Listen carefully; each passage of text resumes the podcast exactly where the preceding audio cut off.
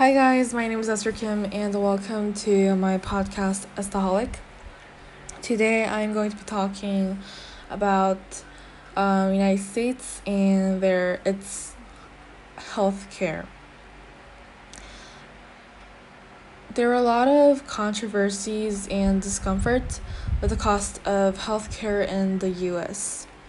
A lot of countries with high quality healthcare systems provide moderate costs for various different kinds of treatment with discounts as well.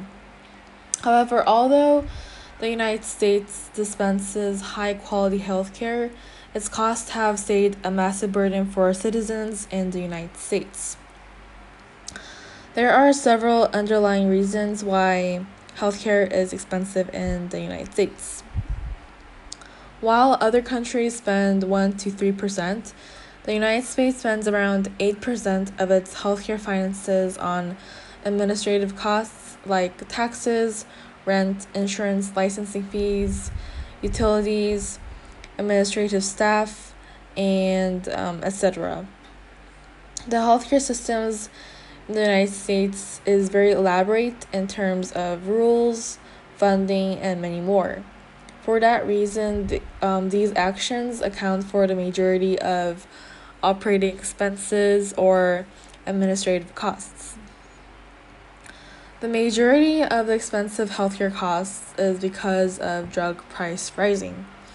Because of that um, high drug prices, the United States overspend compared to Europe, where the government regulates um, their drug prices.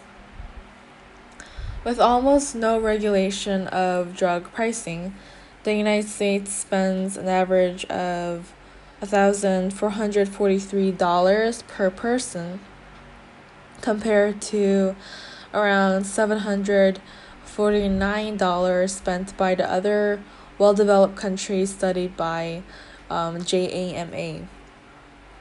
Private insurers in the United States are allowed to negotiate with the drug prices, but Medicare, which pays for the majority of the national drug costs, is not allowed to arrange different prices for various medications.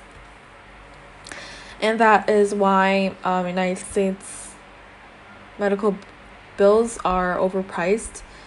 And I'll be ending this episode now. I will see you on my next episode. Stay safe and always be Estaholic. Bye!